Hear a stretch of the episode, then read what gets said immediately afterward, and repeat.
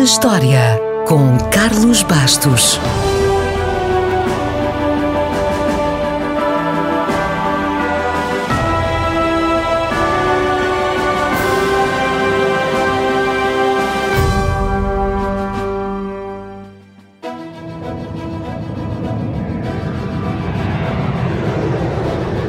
Foi a 26 de novembro de 2003, um mês depois do seu último voo comercial, que o Concorde se reformou oficialmente.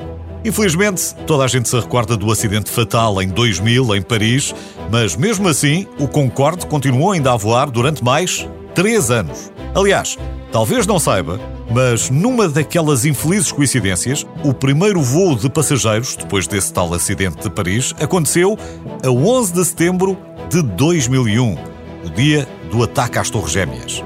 Ironias do destino à parte, a ideia do Concorde começou a nascer em meados do século XX, quando companhias americanas, francesas, inglesas e soviéticas começaram a sonhar com a criação de um avião supersónico de transporte de passageiros. Rapidamente todos perceberam que os custos eram astronómicos e o governo inglês e francês decidiram juntar forças e carteiras. Curiosamente, há quem defenda que foi essa aproximação que trouxe o Reino Unido para o projeto europeu.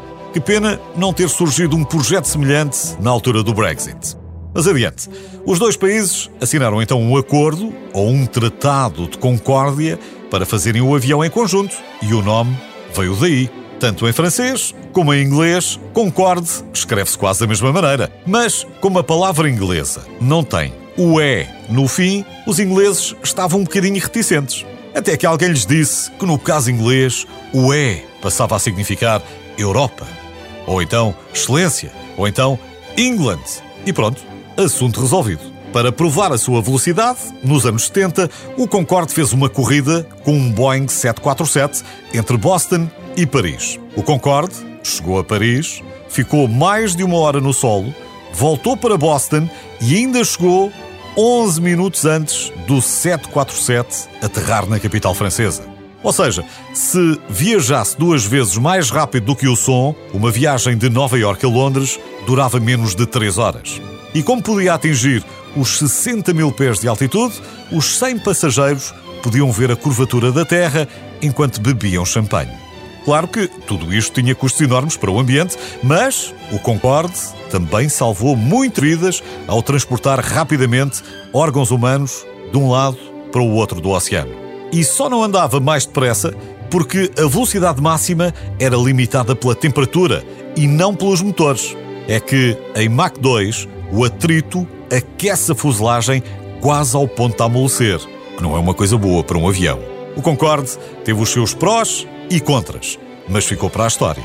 E apesar de tudo, não deixa de existir um certo sentimento de retrocesso quando pensamos no século XIX, Júlio Verne achava que, na loucura, se podia dar a volta ao mundo em 80 dias. Um século depois, o Concorde foi o primeiro a dar a volta ao mundo em 30 horas. E hoje, não temos nada que se aproxime sequer do seu recorde.